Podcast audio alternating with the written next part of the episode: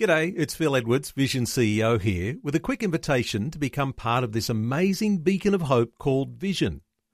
Together we can put our love into action to help people of all kinds build or rebuild their lives on the truth of God. Please consider the part you can play during our upcoming Visionathon appeal, remembering that it's your support that makes Vision possible, including this podcast. Audio on demand from Vision Christian Media.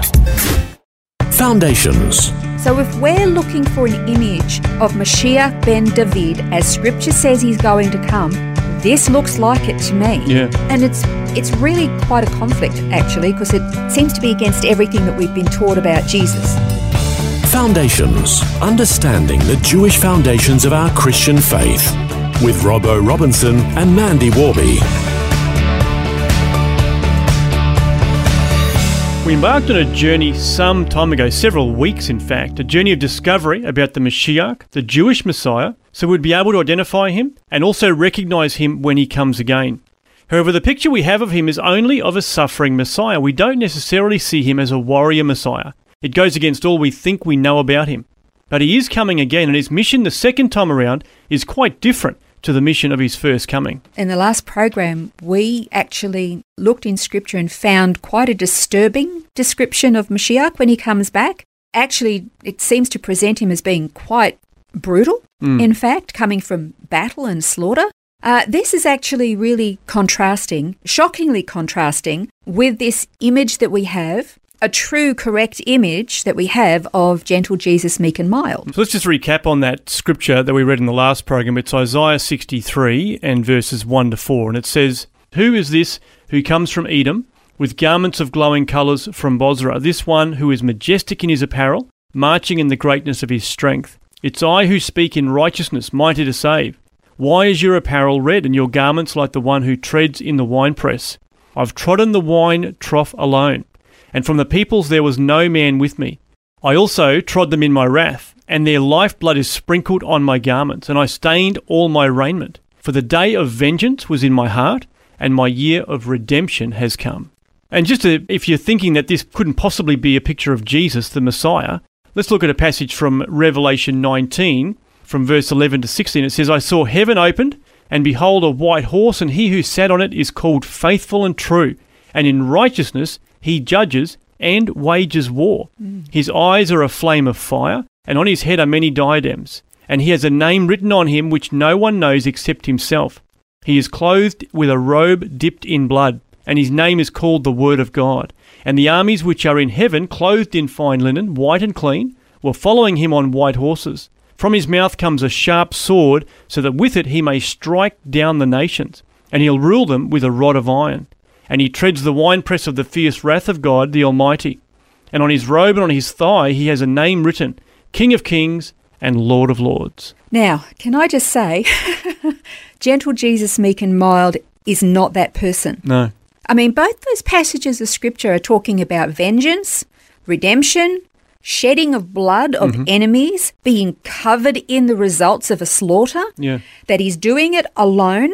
Because in Revelation, it describes all these people coming with him, and they're all dressed in nice, clean white robes. He's the one who's covered in Yeah, the blood of his enemies, robe dipped in blood. He's waging war. His eyes are like a flame of fire. Uh, he's going to rule them with a rod of iron, treading out the winepress of the fierce wrath of God. This is a warrior.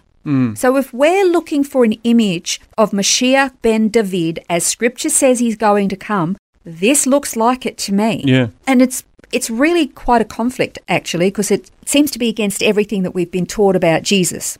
So we've talked about Mashiach ruling the nations with a rod of iron. We've talked about this before. Why on earth would the Messiah need to rule the nations with a rod of iron with a threat of punishment if all the world is going to be so peaceful and loving and, mm. and smoochy and sit around singing kumbaya? We've mentioned this before.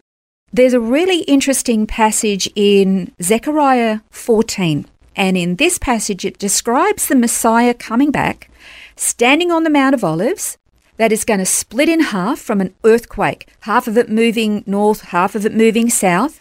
And then the Messiah is going to enter Jerusalem and establish his throne, and from there he's going to rule and govern the earth. It sounds dramatic, and it is. Yeah. And I've stood on the Mount of Olives and I can see where it's going to happen.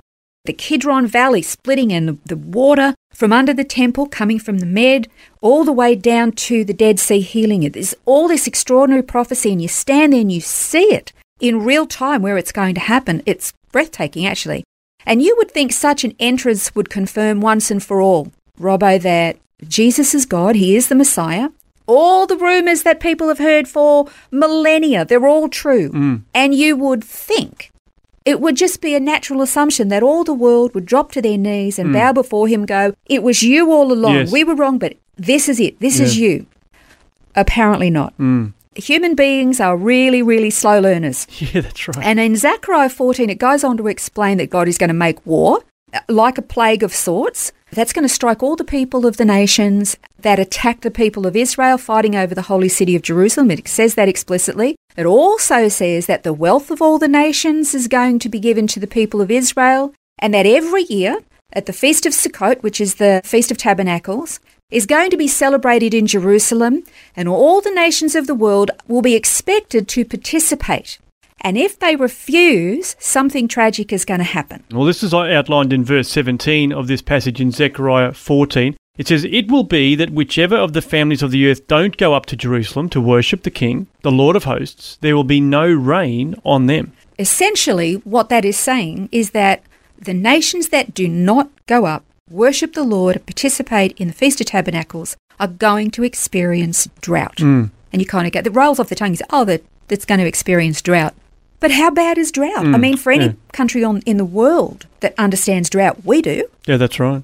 When you think of the newscasts that we've had over the past several decades of just how bad the drought has been in various parts of the country, it has been devastating on the land, the farmers, the animals, the people, the heartache, the suicides. I mean, it's catastrophic. Yeah. And scripture says that any rebellious nation that does not go up and worship the Lord once a year for tabernacles and go to Jerusalem and honour Christ as he deserves to be, that's what they're going to suffer. Hmm. That to me is quite confronting. Well, it is very confronting, but I guess it also reinforces the fact that there will be some rebellious nations that will be on the earth. As you said, not everyone's just going to bow down and, and comply with this Messiah that comes in. There will be nations, while Jesus is reigning as king, who are going to rebel against him. And that I find shocking. You know, I think I find it shocking because I, I don't think I've ever really been taught that. Hmm. I don't think it's ever been emphasised. Well, I d- again, I just expect that, I've always expected that Jesus was just going to come back and reign the way he did hmm. before and everything Yeah. was going to be, Yeah. you know, all sunshine and roses. Hmm.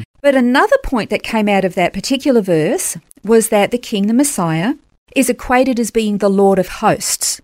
So, right there, we know that this is declaring that the Messiah is God. He is divine.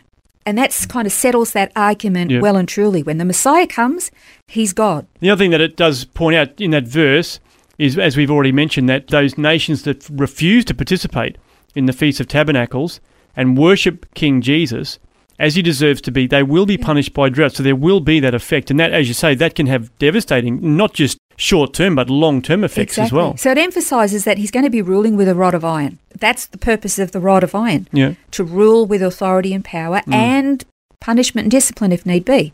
So, what happens then to this picture we have of gentle Jesus, meek and mild? Can I mm. just say that it is a bit unsettling? I guess it's confronting because it's contrary to what I've been taught, but it is unsettling to think that when Jesus comes back, mm. he's coming back as a warrior, and a warrior is a fighter, and he deals with rebellion and unrighteousness and wickedness. Yeah. It can be unsettling, but I guess I heard recently a, a preacher, I can't remember who it was, but someone said words to the effect of if the scripture has a differing opinion to you, you need to change your opinion. Like it's not a matter of you know, trying to tweak scripture and make it, you know, shoehorn it into your beliefs. It's a matter of saying, okay, I've got to actually change my thinking to align with what the Bible says. Exactly, because we're supposed to conform to the word. We don't contort the word Yeah. to fit our preferences. We're going to continue. In fact, we're going to wrap up. This is going to be quite exciting. This uh, very Yeah. lengthy series that we've been doing. We're going to conclude it all in the next program, looking at why Messiah is coming back as a warrior and why war will be part of his mission.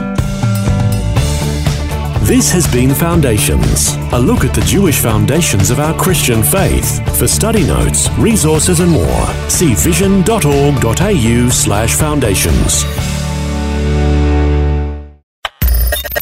Thanks for taking time to listen to this audio on demand from Vision Christian Media. To find out more about us, go to vision.org.au.